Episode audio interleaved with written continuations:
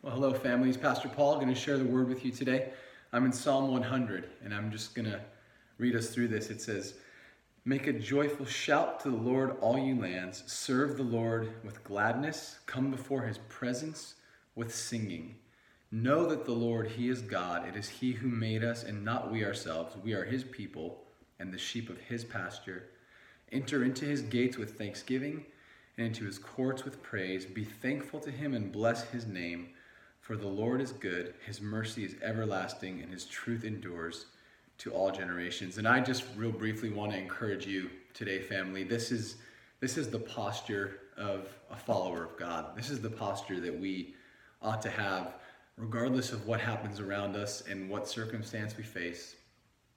We know when we know who the Lord is, and we know that He is God, and we know that He is good, this is our heart attitude. We make a joyful shout and we serve Him with gladness and we come to Him with singing and we enter His presence with thanksgiving and with praise because we know of His goodness and His mercy. They're everlasting. And, and I just encourage you in that today. Remember what you know to be true of God. It is, it is easy to forget the things that we know because we get caught up in what we're seeing around us sometimes. And that can affect our heart attitude and our posture toward God.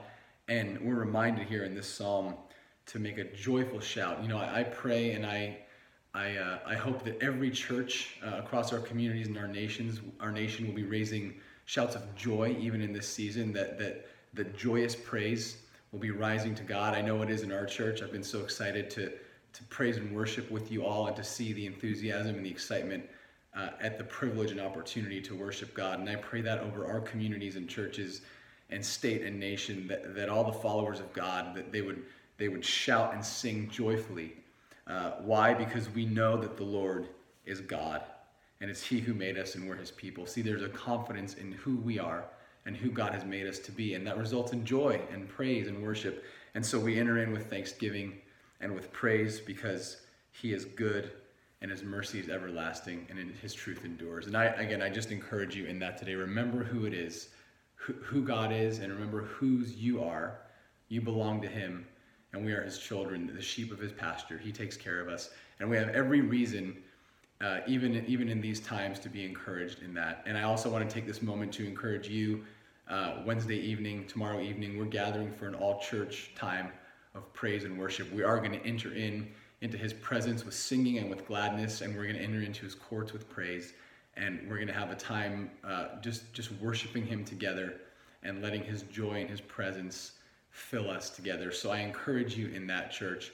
Uh, let's not forsake that that assembling and that worshiping. And even if you can't be there in person, maybe you can start a watch party wherever you are, or have some some friends or some family over and watch online and worship together. But let us let us remember who it is we serve, and let us take that heart posture of of joy and gladness and thanksgiving and praise because our God is good, and His mercy and His truth endure no matter what. Amen.